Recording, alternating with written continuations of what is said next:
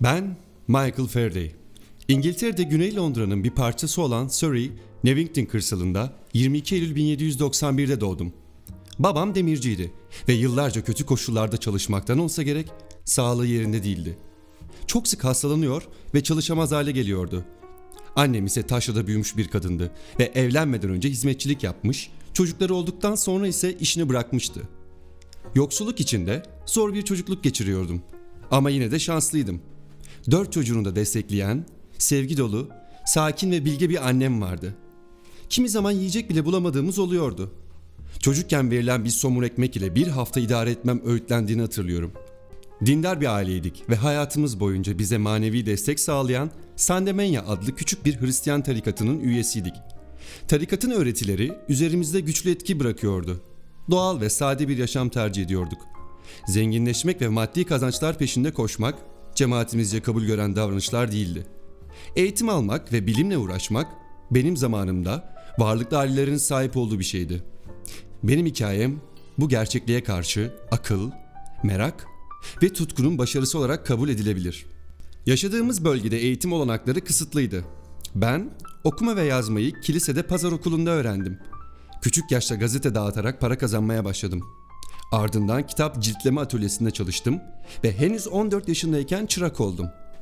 Diğer çırakların aksine sayfalar halinde getirilen, bağlanan ve kapakları hazırlandıktan sonra ciltlenmek için bekleyen kitapları fırsat buldukça okumaya başladım.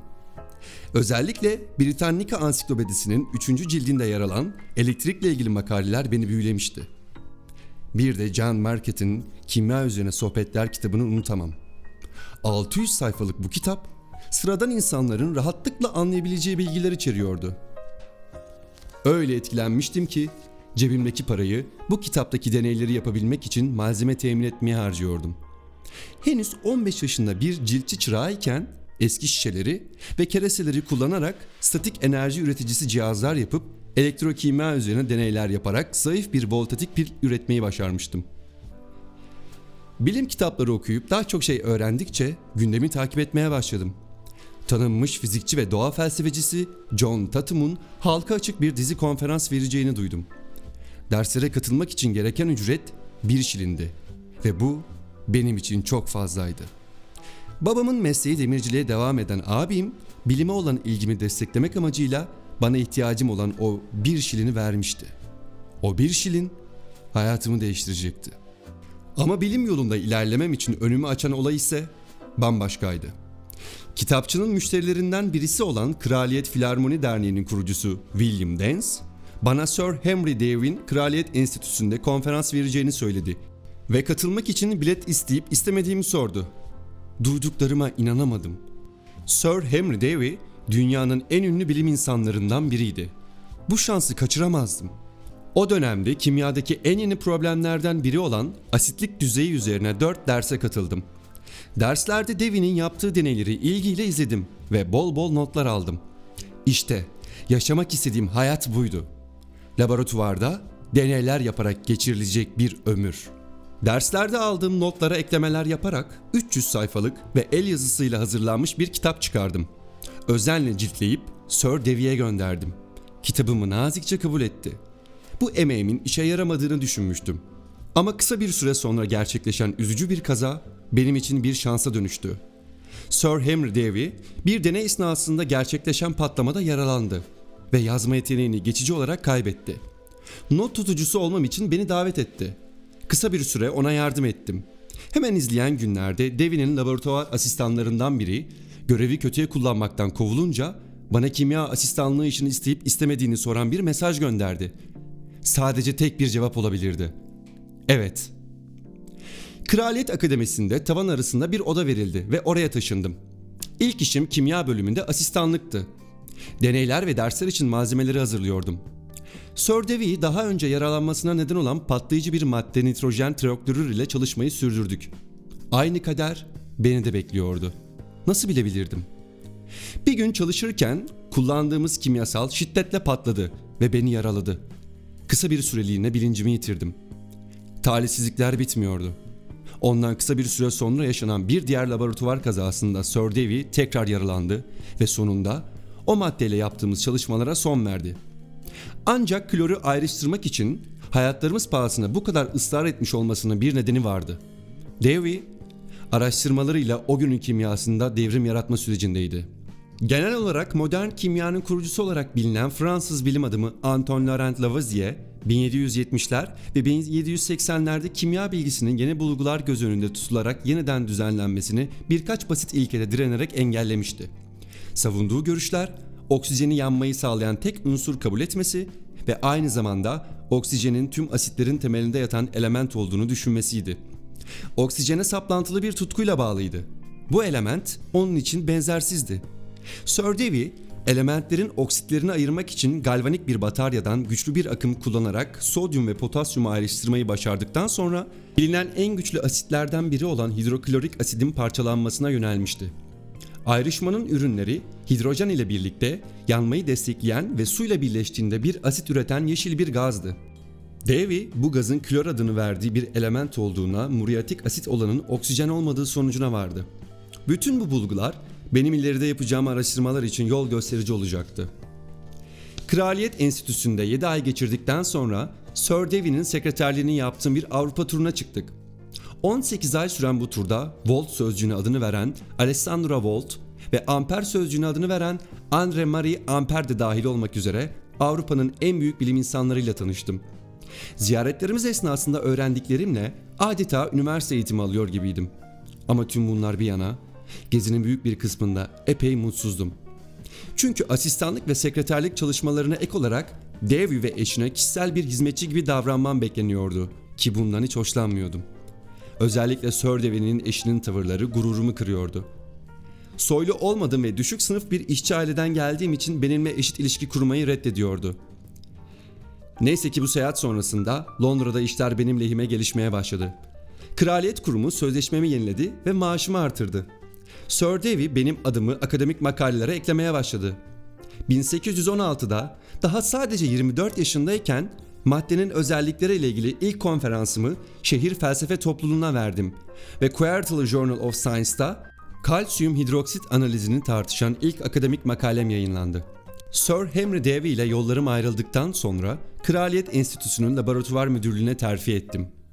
29 yaşında benim gibi Sandemanya cemaatinden olan Sarah Bernut ile evlendim.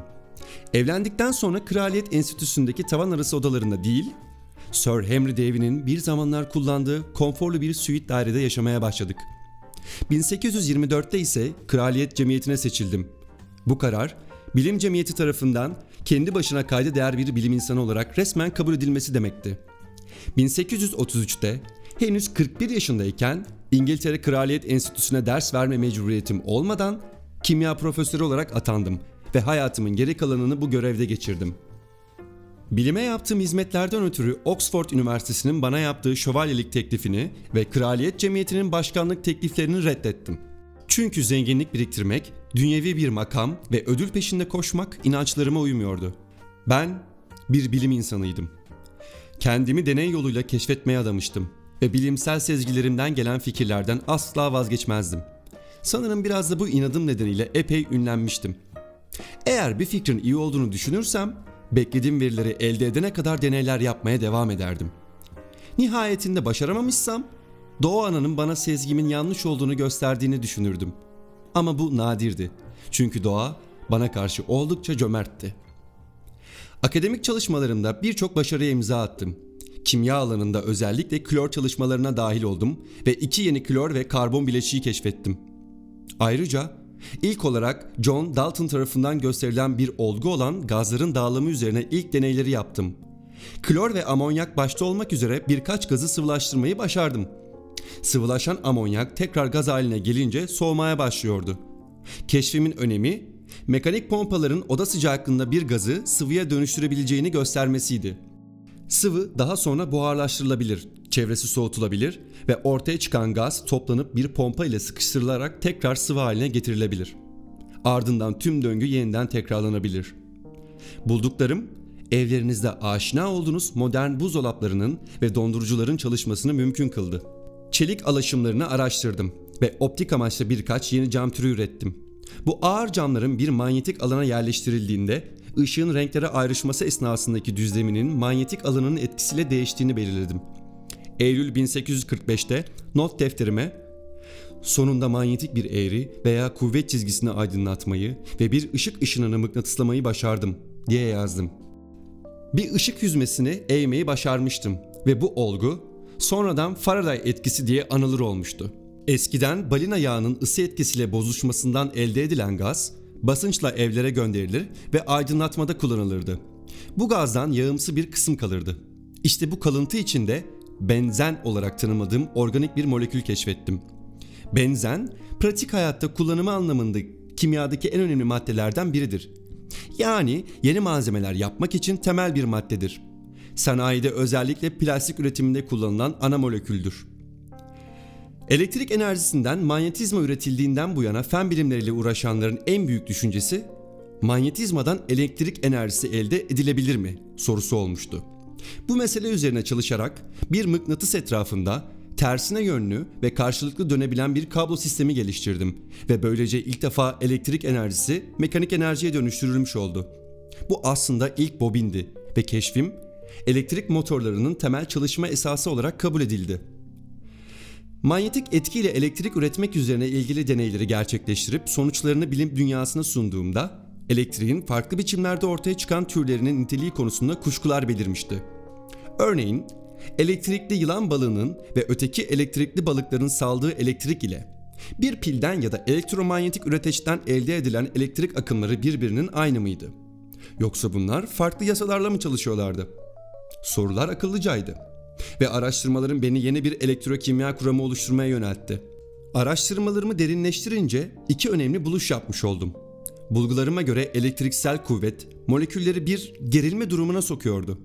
Bu gerilmeler hızla ortadan kalkabiliyorsa gerilmenin ard arda ve belli aralıklarla hızla oluşması bir dalga hareketi gibi madde içinde ilerlemesini sağlıyordu.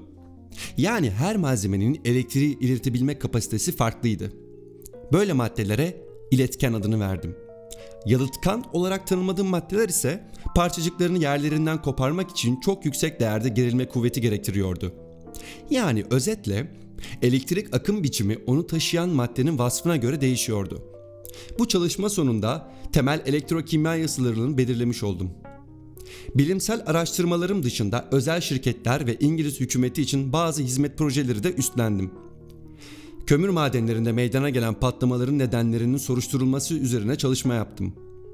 1846'da modern jeolojinin babası Charles Lyell ile birlikte Huxville'daki kömür ocağında 95 madencinin ölümüne neden olan ciddi bir patlama hakkında uzun ve ayrıntılı bir rapor hazırladık. Kömür tozunun patlamanın şiddetine katkısı olduğunu tespit ettik ve havalandırmanın bunu nasıl önleyebileceği üzerine önerilerde bulunduk. Deniz fenerleri için gerekli olan yüksek kaliteli optik camın hazırlanmasını sağladım.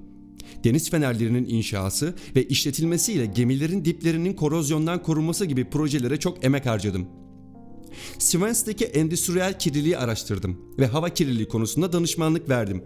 Ayrıca Ulusal Galeri'ye sanat koleksiyonunun temizlenmesi ve korunması konusunda tavsiyelerde bulundum. 1862'de Büyük Britanya'daki eğitimle ilgili görüşlerini vermek için devlet okulları komisyonuyla görüşmeler yaptım. 25 Ağustos 1867'de Londra'da 75 yaşında ölmeden önce eşim Sarah bana uzun yıllar bakmıştı. Çünkü bellek sorunları yaşıyordum. Çocuğumuz yoktu. Sahip olduklarımızı tüm insanlığın hizmetine bıraktık. Yaşadığım sürece İngiltere'nin kralları, kraliçeleri ve Isaac Newton gibi bilim insanlarına yapılan gibi bir cenaze töreni teklif edildi. Ama asla kabul etmedim.